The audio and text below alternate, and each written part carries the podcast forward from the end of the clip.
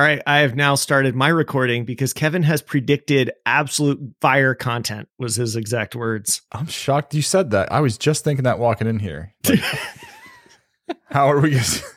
I'll be honest. If anyone ever says this is fire content, I'm like, yeah, like a dumpster fire of content. Like, there's no way it's good. Some it doesn't matter what type of fire it is, as long as it's fire. I'm telling you, like Sarah Koenig has never kicked off an episode of Serial like bro, this is absolute fire content. If you sub- hit the smash the subscribe button right away.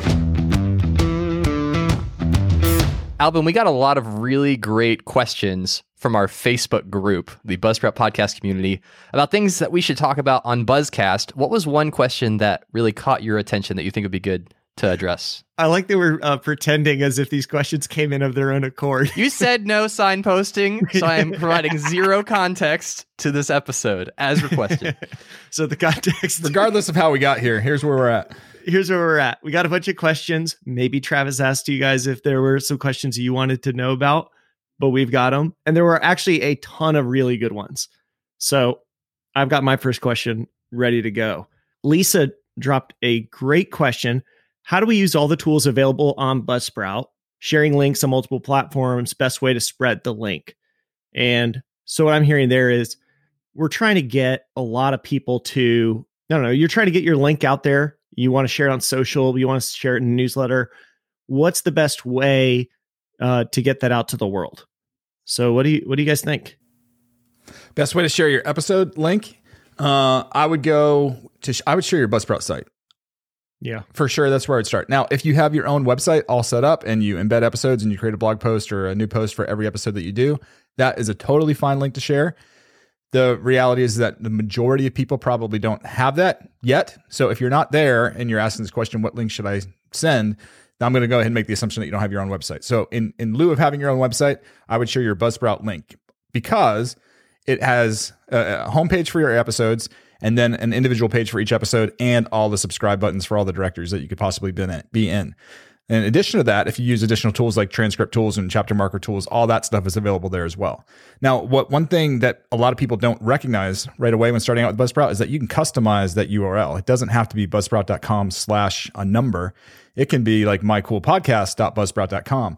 And the way that you do that is you log into your account and you click on website and then click on change URL and you can customize your Buzzsprout website address. I think that's a really good point on you you want to have one link you share for every individual episode. So every episode should only get one shared link. And that link optimally is giving you link uh, in turn linking out to all the directories. We want to have one place that you control uh, you're trying to get as many people to go there and that should either be your Buzzsprout site or it should be your own personal homepage. If you have both, share your personal homepage where all this lives. And that's where you're going to put show notes and transcripts and links to every app. And that's the one that you should share. One thing to watch out for do not share your admin link. We actually see this. Um, Kevin, I think you actually built something, a workaround for people, but sometimes people share the URL like when they're logged into their account. And the downside there is somebody else would have to log into your account to actually see that page so they don't see anything. And uh, we just made it ourselves so that now we actually on the login page have a link to your website. So we try to save those. Just make sure if you're sharing a link on Buzzsprout and when you do that, a little image pops up that says log in.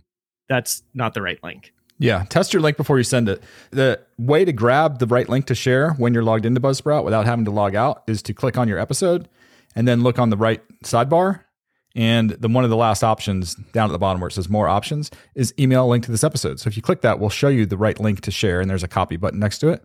That's the link that you want to share. We also, when your episode is finished processing, we'll also shoot you an email, and that same link is in the email. So you don't have to log out of your account to get the right email or to get the right link, but you might not know where it is. So that's where it is. Click on your episode, look in the right sidebar, and it's down towards the bottom. And as a fun editing note, my cool podcast at buzzsprout.com is available. So if Is that fits really? with so if that fits with your show, log into your Buzzsprout account very quickly and claim it. And then when someone goes to my cool podcast at buzzsprout.com, they'll go to your podcast instead of somebody yeah, else's. and you get all the free promotion from this episode. Everyone will go find your episode. It will solve all of your podcast marketing and growth problems. Everything will go away and you will just ride the momentum into the into the distance, into the promised Yeah. land. Uh, we'll say one more thing before we move on from that topic. We talked about if you have your own website, and we talked about if you don't have your own website. And there is a middle ground also where you can have a domain, but you don't necessarily have to then take the next step to get your own website. You can point your domain to the Buzzsprout website. And so that is an option also if you're interested in going to a domain register like GoDaddy or um, I think we have a discount code for Hover. So if you just want to buy a domain and use that, like mycoolpodcast.com, then which is probably not available. But if it were, you could buy it and then you could point that to your Buzzsprout site. Oh, I am checking right now. No one is going to register this domain. mycoolpodcast.com is not being used, but I would have to do some more digging to see if it's actually for sale. Okay. Yeah, it's not a good domain. But um anyway, you can have your own special domain and you can point that to Buzzsprout so that what shows up on your Buzzsprout account shows up when you go to that specific URL. That is what I would recommend very early in your podcasting journey is setting that up because you don't want to add all this workflow of building your own WordPress site and setting up hosting with a WordPress site as well. Just go ahead, get the domain, redirect it, and you're done. And you're not dealing with a whole bunch of other stuff. Yeah. It's not a redirect though. It's actually called a forward in most of these registered accounts like GoDaddy and stuff. It's called domain forwarding. That's the simplest way to point it to your Buzzsprout site. There are other ways, but I like that one because you can actually forward it to the secure version of your Buzzsprout site. So you buy the domain, they're like 12 bucks. You click on the link that says forward this domain and you type in https colon slash slash mycoolpodcast.buzzsprout.com. And then when anybody goes to your domain, they get redirected to a secure site. It's fantastic. Now, Kevin, I want to queue up this next question for you because I feel like this is going to be right in your wheelhouse. Bronley was curious about some of the tools that we have for kind of fleshing out and adding some some color and some detail to their episodes. Uh, he says, "I have figured out sound bites, but I don't understand the benefit or how to add chapter markers and a transcript. So, could you talk to how to add chapter markers, how they're valuable, and then also kind of dig into the transcript aspect of it as well?" Absolutely. So these are the the three things that we encourage you to do. You know, given the amount of time that you have and effort and energy you're willing to put into your podcast. But there are three top things that we recommend that you do for every episode. And they are the largest things when you click into an episode in your Buzzsprout account. They're largest things in that right sidebar. So these are all things that are good and you, that you can do to help promote your episode and make it better. The the three that we recommend are the biggest at the top, and it's transcripts, chapter markers, and visual sound bites. So let's just start at the top and walk down.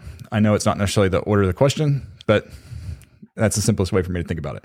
So transcripts, we've talked at length about transcripts, and I think the last Buzzcast episode we went into some detail about how we're looking to provide more and more value out of transcripts and make these available to player apps. But the biggest benefits of transcripts in a nutshell is accessibility for people who have a hearing impairment.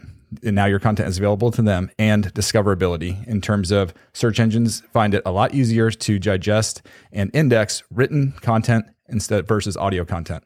So the more of your content that you can get in written form, the better chances that somebody's going to be searching for something somewhere on the internet or a podcast app and your your podcast will be discovered as part of the solution to whatever they're looking for.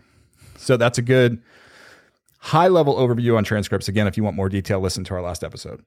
Now, chapter markers is something very different. Chapter markers does not help with discoverability, but it helps with uh, the listening experience. So if you think about ways that you can add value to your audience members and make it a more enjoyable experience for them to be able to, when they're enjoying your content, chapter markers are a great way to do that. Just like when you listen to, if you've ever listened to an audiobook, an Audible or something, you can jump to a chapter to hear the content in that chapter specifically without having to listen to four hours to get there. That's what chapter markers do in a podcast. So podcasts are long form content. Some of our episodes are 20 minutes. Chapter markers might not be that important. Some of our episodes are closer to an hour or more. Chapter markers become more important the longer your content is. And especially if you move from topic to topic. So again, if your if your podcast is storytelling, jumping around in a story might not be as important as a roundtable discussion. So today, we're probably going to create chapter markers for this episode that go through maybe not every question, but at least maybe the general categories of questions. So I think like some of our categories of questions we have today might be like Buzzsprout tools, interview techniques, podcast marketing. Sorry, I'm doing a little bit of signposting here. Don't But tell them where we're going, Kevin. Just tell them. Just tell them what they need to know. Sorry. but our chapters might end up looking like that. So every time you skip to a chapter, you're jumping 10 or 15 minutes through the episode. And while that might not be necessarily like from a content creator perspective, you might say, "Hey, I don't want people to jump around. I want them to listen from start to finish." We have to recognize that that's not necessarily the the listening habits of everyone who listens to your show. And more importantly, this is how I use chapter markers all the time is I will listen to most podcasts beginning to end. But then I will remember something later in the week that I want to go back and listen to again or reference or send a link to somebody. And a podcast that has chapter markers allows me to find that link and do it much mm-hmm. easier to the point where podcasts that don't have chapter markers, I hardly share or I hardly even bother going back and trying to find that segment because it's just going to be too difficult to scrub through the audio and find it. But I know like ATP is a show I listen to every week and they have chapter markers and I can always find exactly what I'm looking for very quickly. So I reference that stuff all the time. So that's chapter markers in a nutshell. Yeah, I actually think that's the same argument I use for transcripts. There's podcasts that I listen to, they're really big that just never publish their transcripts. And I've actually transcribed some of their episodes so that I can like save little segments that I thought were interesting. Whereas there's a podcast I really like, Tom Conversations with Tyler, that has like actually human edited perfect transcripts on the website. And it's so nice to search for a section I liked, take a screenshot, share it, send it to somebody, and not ask them, hey, why don't you listen to this hour and a half episode? You, know, you could just say, hey, this part was really interesting. I think you'd like it. Um, that's the behavior you, you want to be encouraging. Your listeners love your podcast, and now they can share segments to friends to listen to that specific part. These two tools make that a lot easier. So, Alban, let me get this straight. You took it somebody else's podcast that you listened to, and you were like, "You're not creating tra- transcripts, which is what I want. So I'm gonna make a transcript for you for myself, so that way I can remember the stuff that I want to remember." I did not want to re-listen to like an hour and a half episode, and I wanted to find this one particular part. And because I have Otter.ai, I tr- transcripts are so were my it was going to be free, so I just was like, fine. I downloaded the episode, uploaded it to Otter, got it, copied the segment out, and put it in my notes, like this three paragraph section. But I was like, that's Yeah. the easiest part. I, there's no chapter markers. I don't know how to find it. There's no searchability. Um, so that was my workaround. I don't think there's anybody else who's going to do that. And Yeah, I can't I can't think of any other anyone else that would do that, but it it tickles me pink that you did that. yeah. You know, I had a couple conversations with uh it doesn't matter who I had these conversations with and I probably shouldn't say anyway, but in the last week I've had conversations with people who work in podcasting about transcripts. And I can tell you that there are third-party players and companies that are doing transcripts in the background whether you're doing them or not to help surface podcast episodes for your show. And what I was talking to them about was the fact that Buzzsprout is now providing, if you provide a podcast yourself for your content, then we are pushing that in the app. And they're like, well, that's, they were very interested in that because it's a, it's a, like, it's an approved transcript of your episode, right? Mm-hmm. Because you're providing it versus them relying on their AI to provide a transcript where they might get some words wrong. And they're not they don't have any plans to surface these to the listeners. They're just using them so that when you search a topic in their podcast app they can try to surface the most relevant episodes things that are actually talking about that stuff. It's just getting more and more important to consider transcripts for your podcast either you're going to provide the transcript or they're going to do it. The benefits of you doing it is you get control over it. So you get to make sure the words are right the names are right um, any company names or whatever you're talking about are spelled correctly. And you get the additional benefit of then they might surface that then for the end listener as opposed to if they do it themselves they're telling me anyway. They have no intention of surfacing it for the end user because they know that they're getting some things wrong. I know that Bronley mentioned that they had figured out how to use the sound bites, but there I'm sure there are people listening to this episode that have either never created a soundbite or aren't sure how to do that. So I want to tee this up again to you, Kevin, because we just made a big improvement to the sound bites feature that I think people are going to be really excited about. yes so sound bites are they have a lot of different names the buzzsprout name for these is, is visual soundbite but you might have heard these things referred to as audiograms what else do people call them i don't know like some people just call them headliners some people call them waves When I think of an audiogram, I think of like middle school where you would pay people like $5 to sing a song on Valentine's Day. oh like a singing telegram yeah, that's what I think of when I hear audio- audiogram. yeah that's a good image But it's not that. that's not what it is. no it's not That's that. actually a really good podcast growth tool. Just hire like a troubadour to go and sing your podcast to people. You will get some listens. yeah, that's the ninja ninja podcast growth hack by Alban. Okay, so a visual soundbite is one of these things. It's they're basically little video files, and they take highlights from your podcast episode so that you can share them on social media sites, whether it be Facebook or YouTube or Instagram or TikTok or Instagram. What's the new one? Instagram Reels, hot new one. WhatsApp, Instagram. This is what happens when you get Gen X trying to tell you which social media to be on. There's MySpace, there's Friendly, there's all those hearts. Move. Get that whatever on you, 'em. whatever you call these things. Chat we just know they are snap, they are you know. fire. Do these things. All right, so you take your visual soundbite, you create your clip. So we have a, a tool. It's super easy. You go in and you say, oh, around 30 minutes or so, I started talking about something interesting that I want to share. They can be anywhere between 15 seconds up to two minutes. And then you get a little animated waveform that flies on top of the graphic. You can switch out the graphic if you don't like it. You can use your your podcast cover art as a default, or you can type some text on the page. So they're kind of flexible. If you want more flexibility, again, we always point to tools like Wavve as our number one recommendation. Headliner is another option. And then you download the video and you upload it to wherever you want to share it. So the social sites that I mentioned before. And you want to make sure you always include a link if you can. Like on Instagram, they don't give you links unless you have 10,000 followers or so. You don't get that little swipe up to see more.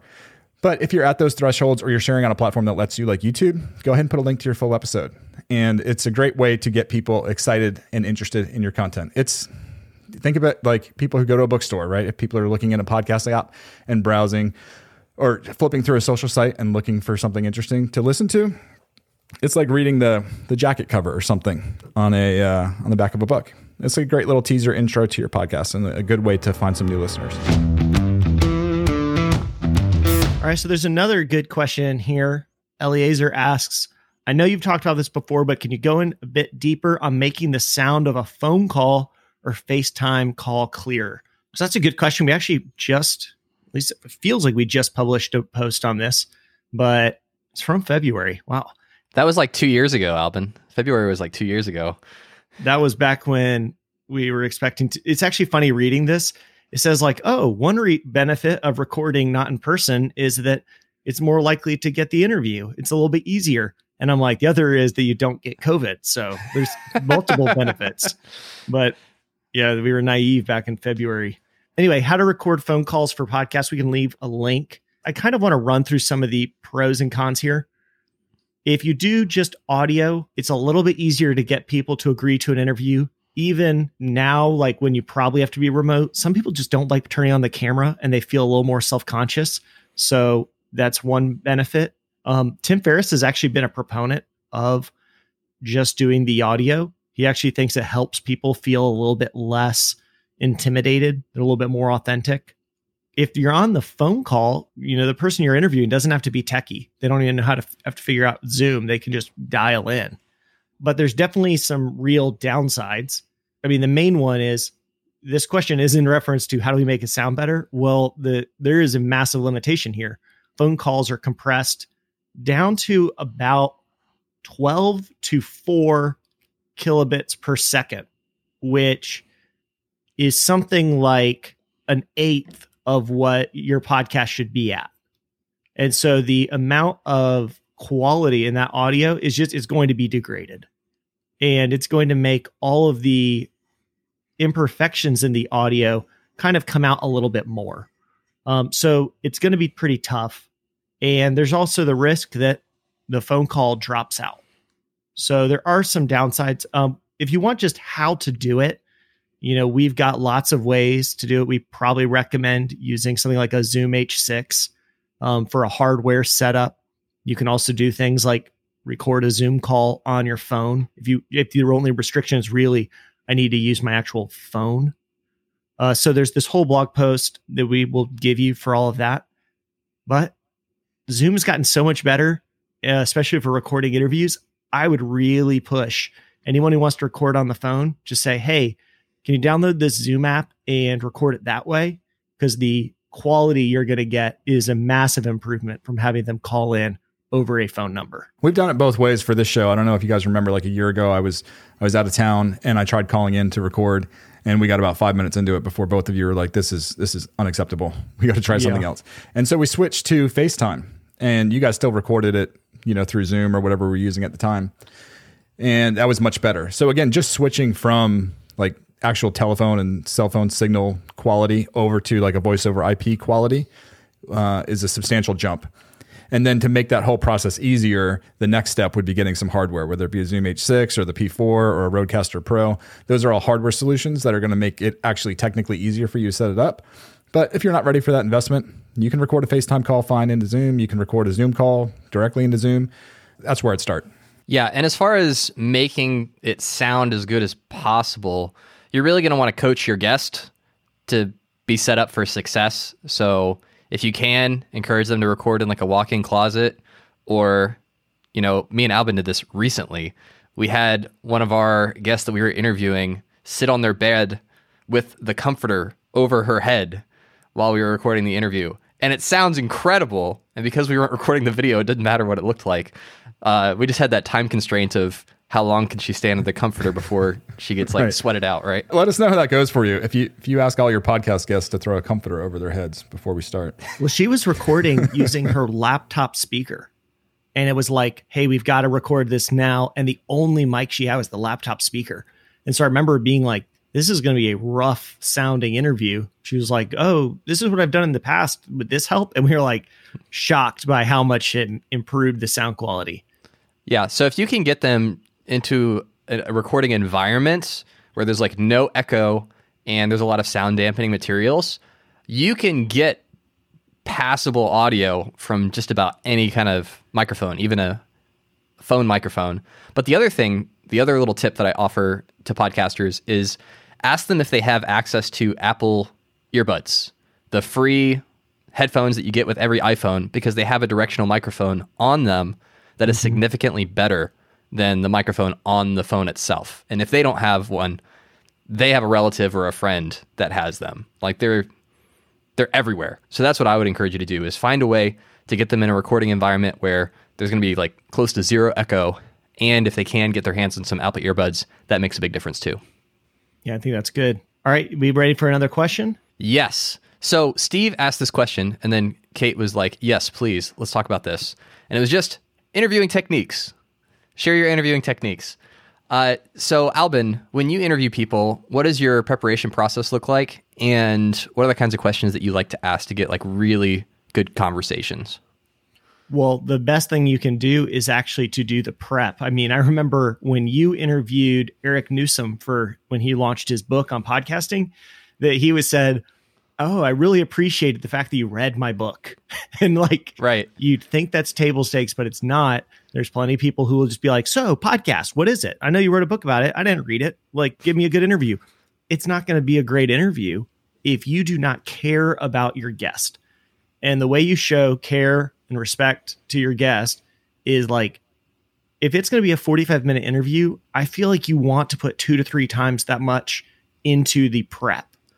And that's you listening to other interviews with them, trying to read if they've got a personal website or blogs, like skimming through, trying to catch like what is interesting about this person and what in particular would be interesting to my audience because they don't know that and they're not directing the conversation you are.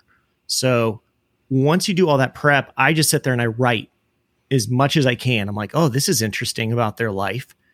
And then you are the one keying up questions to draw out the things you think are interesting. And now this is the real tip that I want to give is like a great interviewer is a great listener. I've been in interviews where I'm the interviewee, and I've, I've done it probably both ways, but I know once where I'm like, oh, what I said, I know we're gonna have a good follow up because it's interesting to them. And I know the person interviewing me didn't hear it and they just asked their next question.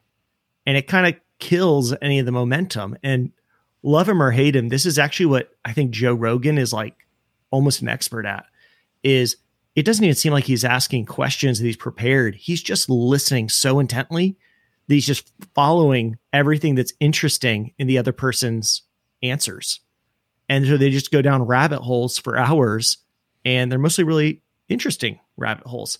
So really listen carefully to what the person you're interviewing says so that you could ask excellent follow-up questions. Yeah. So, Alban, I think that is an excellent what what you said about doing prep ahead of time. That is such a huge difference in terms of the guest experience. So, I just did a podcast episode. It's called uh, For the Love of Podcast. And the host, Billy, was not someone who I knew before we set up this interview. And so I figured that we were going to have a conversation, but a lot of it would be exploratory. And we get on the call, and he has done so much research on who I am as a person, what my interests are, Buzzsprout as a company, our the history of our company. He'd gone back and listened to old podcast episodes that I was guest on and asked me follow up questions from those episodes. And it was just, uh, I mean, what a fun experience. Uh, now, obviously, it could get creepy. Like, how do you know that? So last Thursday, it, you ate at Bonefish Bar and Grill, and you had a delicious Bang Bang appetizer. Tell yeah. me, how was that appetizer? yeah, it was not like that at all. It was just very clear that he was very interested in me as a person and the topics that we were going to be talking about, which was Buzzsprout and what we're doing as a podcast host and how we grew the company and what's working and what's not.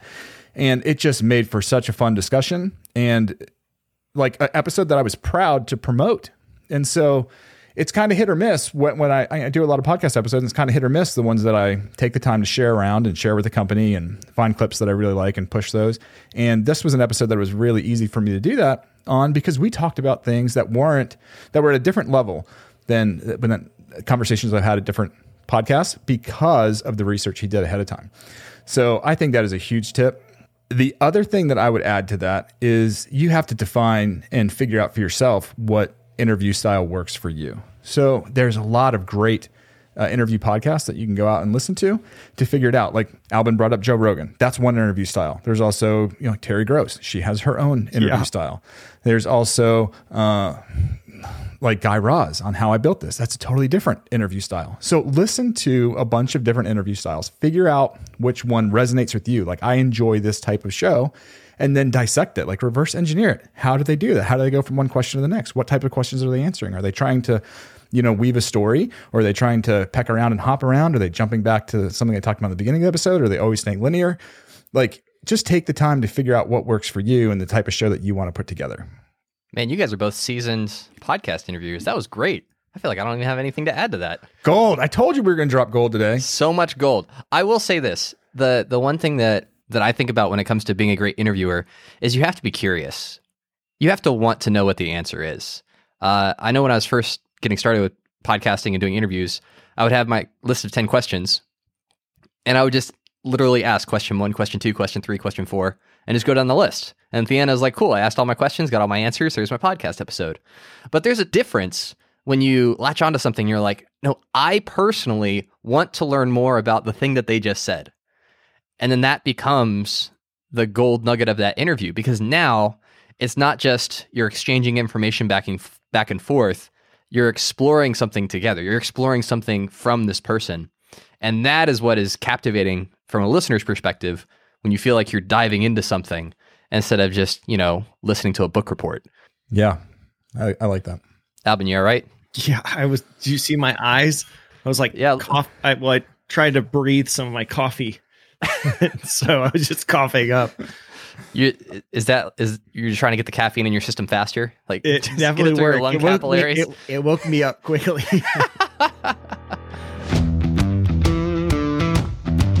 All right, I've got another good one. Nick asked how to turn declining download numbers around. So, without knowing too much of the, you know, what's going on in your particular podcast, Nick, Travis and I are actually in the process of working on a how to grow a podcast series. And this is going to be a video series. We'll probably turn it into blog posts as well on all the marketing techniques that we've seen work, you know, just how different podcasters have grown their podcasts. So, one is to say, help is on the way. We've got a lot more to write about this. But one thing that I, I feel very strongly about is not every podcast has to grow. And I know that that can be frustrating when your numbers are going down, but um, sometimes you're getting rid of people who just are not super fans of the podcast. And that is actually okay. You know, I often think if I had the opportunity to show up and speak to a local group about something I cared about, and even if it was only 30 people who showed up, I would do it every week. I would never drop it. And I would always show up and be excited. And if I all of a sudden saw only 27 people, it wouldn't bother me. I would actually be still really excited because people are continuing to show up. And so, one thing to remember is these are real people. They're they actually engage. Um, so even smaller numbers matter this is relevant to how Buzzsprout operates. So Buzzsprout is what we in the technical in the technology sector we'd call a SaaS business. So all of our customers sign up and pay us on a monthly basis and then they can continue to pay us every month or they can cancel. And if they cancel, we call that churn. And so it's something that we track all the time. I think it's healthy to think about your podcast in the same way. Somebody subscribes to your podcast or listens to one episode, are they going to come back next time and listen again or are they going to churn? Now, having an unhealthy level of churn means that more people are leaving than are coming in. And that sounds like the situation that you're describing. You have declining numbers. So you're churning more listeners, you know, than you're signing up every month or every episode. And that can be a problem. But the at least for us and the advice that I would give you is don't focus so much on the people that are leaving. Focus on the people that are staying. Talk to them and figure out why what do you like about the show? What is the best part of the show? What do you want to hear every time you tune in? What segments work? What segments are not working? Find your fans, find out what they love about you, and do more of that because you have to find more of those people and you have to find more of those people at a faster clip than when the wrong people find you, they end up leaving. Okay. So that's how you're going to produce a really great show with a bunch of super fans is by finding out the content that's resonating with the people who do like you and give more and more of that and find more and more of those people. So that's my advice. Gosh, that is that is actually really good, Kevin. Um, I mean, this is the you you kind of relating it to the SaaS world and in software. The first piece of advice I tell people who are trying to grow their software products is look how quickly people are leaving your product. And you have to fix that problem first and actually make this a really, really valuable software product before people for people to stick around before you focus on getting more people to actually sign up.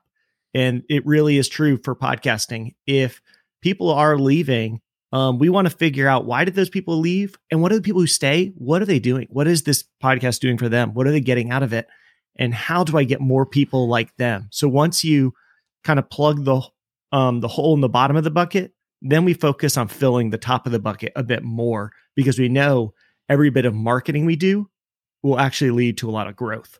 And also, don't take for granted that podcasting as a medium is probably one of the hardest things to grow on the internet. YouTube has built in growth mechanics that if you hit one video, you can just kind of skyrocket your subscriber numbers.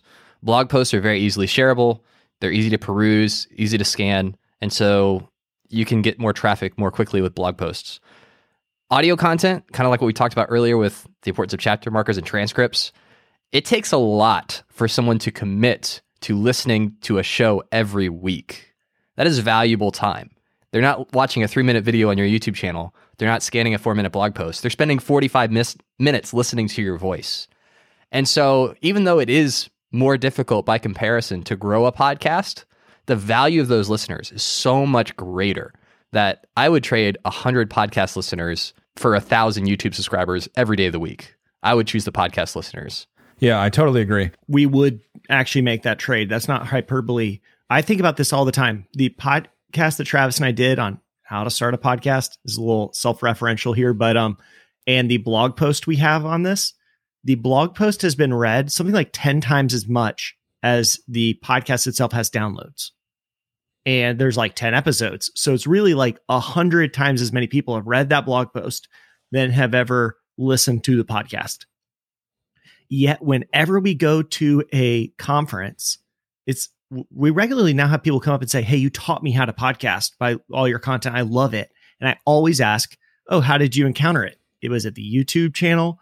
Was it the blog? Was it the course? And it's, it feels like it's always the podcast. And it's not that other people haven't engaged and learned.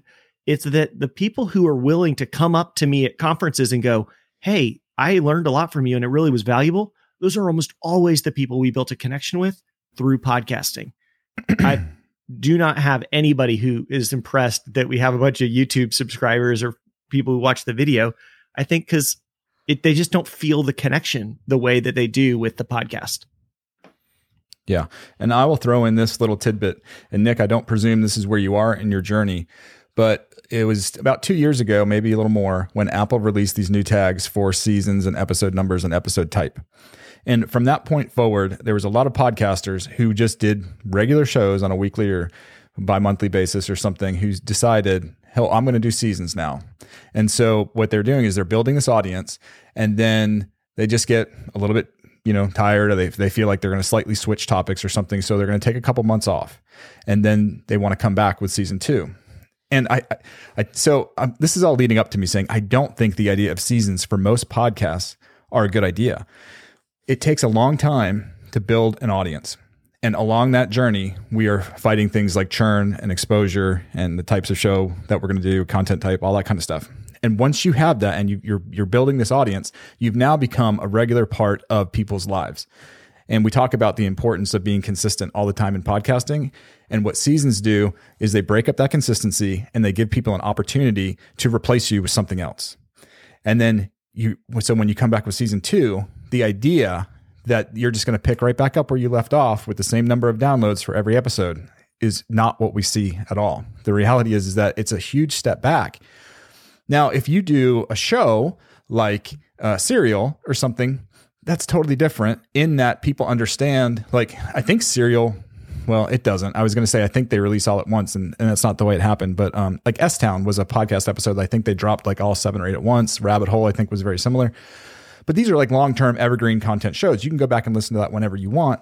They're not trying to build something out on every week you tune in to hear the latest of whatever the topic is that I'm talking about. And so if that is the type of show that you're doing, please don't, you know, say, oh, that's the end of season one, I'll be back in three months. Because if you do that, you're going to set yourself back in terms of regular listeners. So I think this is a good segue into Don had a question right below it. What's the best way to market your show? So we've talked about let's turn around numbers by figuring out what people really love about the podcast so that we keep them here. And now maybe we could move into Don's question. How's what's the best way to market your show?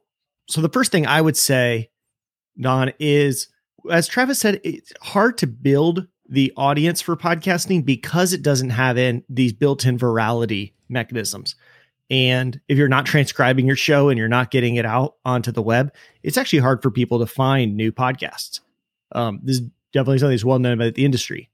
So, what I recommend is finding communities that are going to be naturally very interested in your podcast and engaging with them. And so, I've seen people do this very well. I am a big Jacksonville Jaguars fan, and so I'm there's a forum that I like that I go to, and it's pretty regular that people are talking about something and then they reference a podcast episode where they talked about the same thing. And that is such a good way to get listeners because you're engaging them as a person. They find what you're saying valuable. They liked your insight. And then you say, and I actually talked about this more in depth on my podcast. And so I can just go and subscribe and listen to more of what they have to say. And if I enjoy the one episode, I'll probably continue to listen to more. And we do this for our shows that are about the podcasting industry. I've shared them on forums about podcasting. And if yours is about horse racing, see if there's communities and Facebook groups and Quora posts about horse racing. Engage, answer people's questions like completely. Be the person who's insane in how well you answer a question and then give them an episode where you went even more in depth. And people are going to appreciate that so much. And you just provide all this value, and you then in turn get all the attention, uh, which will lead to new listeners. So that's probably my favorite marketing strategy. Yeah, I think that's a good one. I think there you'll always have to answer the question yourself whenever you're talking about marketing is do I have more time or do I have more money? And if you have more money, then you would look at things like how can I buy ad placements and what are the most effective places to place those ads. If you have more time, then you'd err more on the side of like what Alban said. There's great marketing opportunities that are very time intensive, but very effective at the same time. I would say the ones that take more time than money are more effective but a lot of us don't have enough time to invest in them. So we think, let's just throw some money at it and see if it can work. And the reality is that it usually ends up costing us more than we thought we would to get the type of exposure that we want to see. Mm-hmm.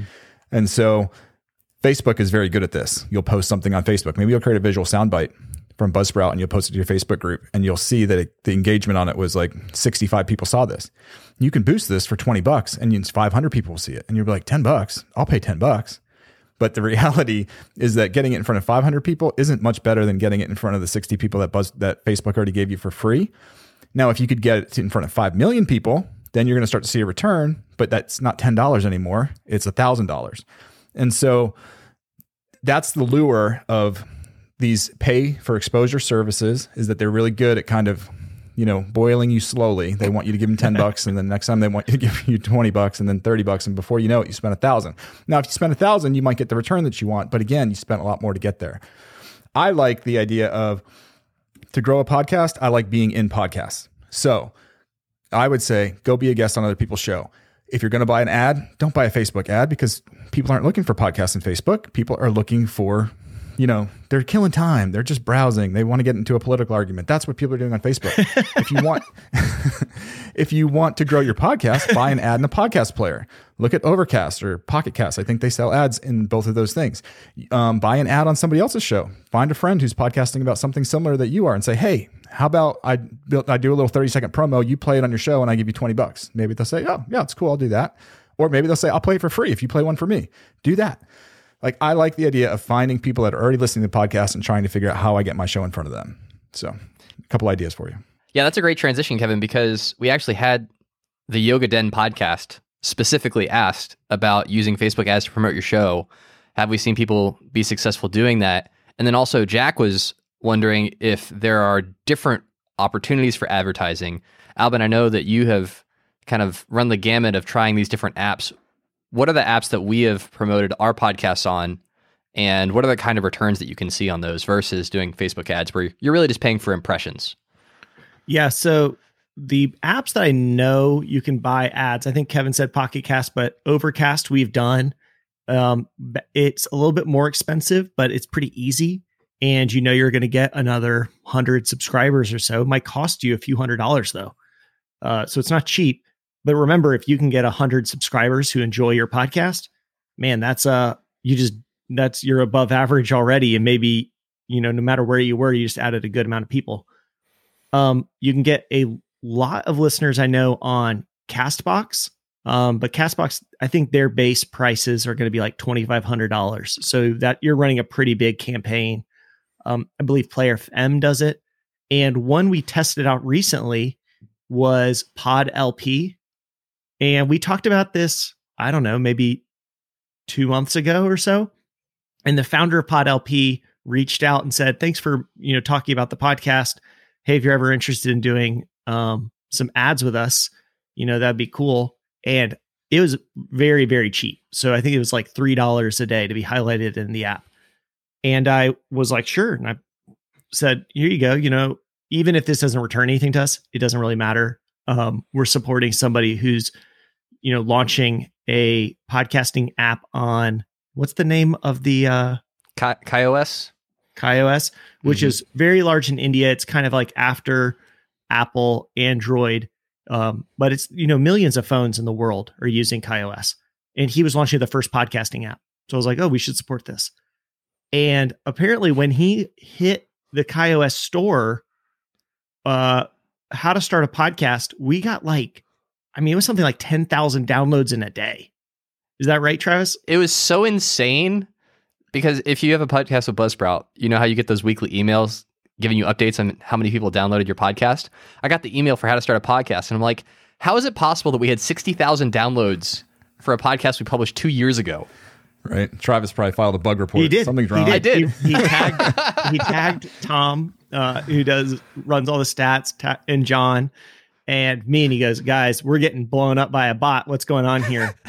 and I was like, "Oh, that's not a bot." Tom and I have actually been talking to Thomas, who uh, developed PodLP, and they just hit the store, and those are all real downloads. Now, your podcast may not be a perfect fit for the PodLP app because it's primarily, I feel like the listenership is in India, but it depends on what your podcast is about. I mean, you know, if it was about technology, that's good. If it's about, you know, food and travel, that's going to work. But if your podcast is about some, you know, sports team in the United States, probably not. you know, super relevant. So just make sure that you an international audience will work for your podcast. So you're not like locally focused. Um, but let me see if I can find a link to that because I think those rates were really, really compelling if that's a good audience. And, you know, I'd love to support like an up and coming podcast app that's really doing very well right now. So we'll try to leave a link in the description uh, for you to be able to do that.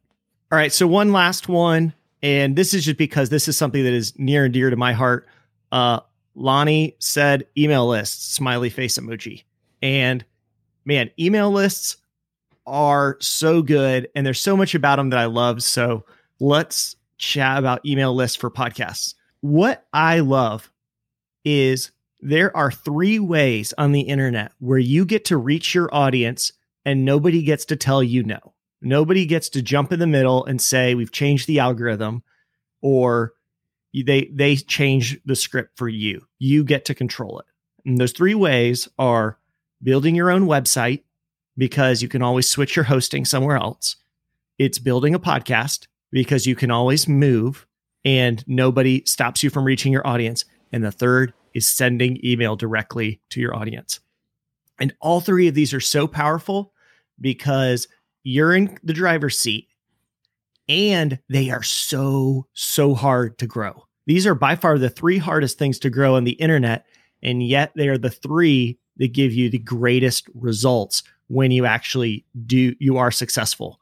Because um, the downside of being successful on TikTok is TikTok can change and you know, so the government can ban it or something. And then like the millions. Totally hypothetical situation. yeah. Well, so it, all of a sudden, like you're kind of like, what the heck? I did all this work and now it's taken away. Whereas in podcasting, blog, and email list, that just does not happen. Um, so what we what I think with email lists is the email list, besides our podcast, is probably the most valuable thing Buzzsprout has. These are all people who have said, I want to learn about podcasting. And so every week we get to send them a nice email saying, here's what we've thought about for podcasting. If I was doing an email list for my podcast, I would probably send an, a weekly email with some of maybe just like the show notes um, or maybe additional content about the podcast and then a invitation for people to listen to the show. The nice thing is that that's probably already happening in the podcast app, but it's a way for people if you've already got an email list to get people onto the podcast and that can also be shared with other people. Do you guys have like thoughts about email lists with podcasting? Yeah, I love email lists. So the the thing with the email list is you can't think about it like I, I, know a lot of times people think of email lists like spam and all this junk email that I get. This is something very different when we're talking about like a newsletter or somebody who's a fan of your podcast and then giving them a way to connect with you on another channel. And so it can be it can be exactly what Alban said. Hey, there's a new episode and here's what I talked about. Um, here's uh, old episodes that you might not have listened to, or I'm going to highlight something else. Here's other podcasts that I'm listening to. Here's things that are uh, around the internet that I found interesting. Again, this is this is a way, additional way for you to connect with your audience besides just your podcast because the goal is creating super fans. And the thing about emails is that they're really easy to forward as well. So, oh, I forgot to listen to your podcast this week. I get the email. It reminds me to go listen to that podcast. I love it. Oh, I love this episode that you just interviewed this person, and that was a really great episode. I'm going to forward it to a friend who might like that. It's a lot easier to forward an email than it is to try to explain to somebody how to get a podcast app and subscribe to this thing. So, I love the idea. I think I encourage people all the time flush all the junk email marketing ideas out of your head and think about it as how can this be another way that I can connect with my audience or provide additional value to my audience. And when you approach it from that angle, I think it's a wonderful tool to grow your show. Man, and the the one thing the email can do that your podcast can't is it makes it really easy for people to reply. And so a lot of our emails that we send for Buzzsprout at the bottom we say and reply to this and like a real person will talk to you. And so we send it into support and we jump in and respond to people. And man, that is so valuable for us because we are often sending emails and doing podcasts and putting out blogs that don't have comments and all that's going out to the world. And we don't always know if this is resonating with people. And the emails where we say, please respond and let us know what you think, or if you have any more questions, those are so positive when people write back. And that is really life giving when you pour yourself into something for a week and then a couple people write back and say, "Hey, this really was helpful. Thank you." And so when you send an email, make sure you put that at the bottom. Like I respond to I read all of these and I respond. That is a really valuable thing to put in an email because then people actually start responding and it is just I can't describe like how much I appreciate it when people do write back and tell us how valuable something we created was for them. So if you're interested in getting an email list started, maybe you've never done any kind of email marketing before, uh, you can. What you're looking for is, I believe it's called CRM software. Uh, so that would be Mailchimp, ConvertKit, ActiveCampaign, those kind of services. Uh, you don't want to manage it through your personal Gmail account or Yahoo account. Uh, you want to set up a software that will help manage your email list. And most of these softwares will give you a simple web page with a link that you can share to your audience. And the way that I would encourage you to use that is to come up with some kind of resource that your listeners would find valuable. Maybe it's a guide or a tool that you use, or an unreleased episode, or behind the scenes content that you can share with them in exchange for their email address. So you can get your existing podcast audience to jump on your email list, and then now you have two different ways to interact with them. So that would be the way that I would go about getting started with email if you've never done it before. Yeah, we're big fans of ConvertKit. That's what Buzzsprout uses, and now they have like a pretty nice free plan. Um, so you could just sign up for the free plan and kind of start building your list. Um, but remember, podcasting, email, website are all very difficult to get started, and they are things they are like it's like compound interest in the bank. It takes a while to even see that anything is working, and you're constantly making these deposits, and it doesn't look like anything's happening until it becomes undeniable how quickly it's growing. And it is really valuable. But I can tell you, we spent probably three years where I felt like I banged my head against the wall trying to grow Buzzsprout through these channels. And we did not see the results that we were happy with. And then all of a sudden it started taking off. And it started taking off because we put in the time, we built this email list, we built our blog, and we built our podcasts. And eventually there was a critical mass where people really started caring and responding to it. Um, so Did you say that just, time was around July 2018, somewhere in that time frame? Yeah, I don't know what happened in July of 2018. Um, definitely, Travis is like, it wasn't growing, and then I showed up and it was growing. I don't know what connection you want to draw, but uh, there is some, there is something. It is tough. Um, that's why I always like this idea of having kind of a marketing stack where you're like, hey, I'm really active on Facebook in my Facebook group, and then I'm always encouraging people to go and check out some some stuff on my website. And my website is where I get people into the email list and onto the podcast.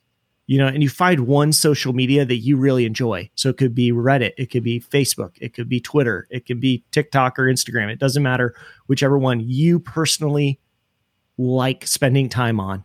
Spend time on there as your podcast and then get people to these things like the email list, the podcast, the website that actually are controlled by you so that you may build up a nice following on Instagram.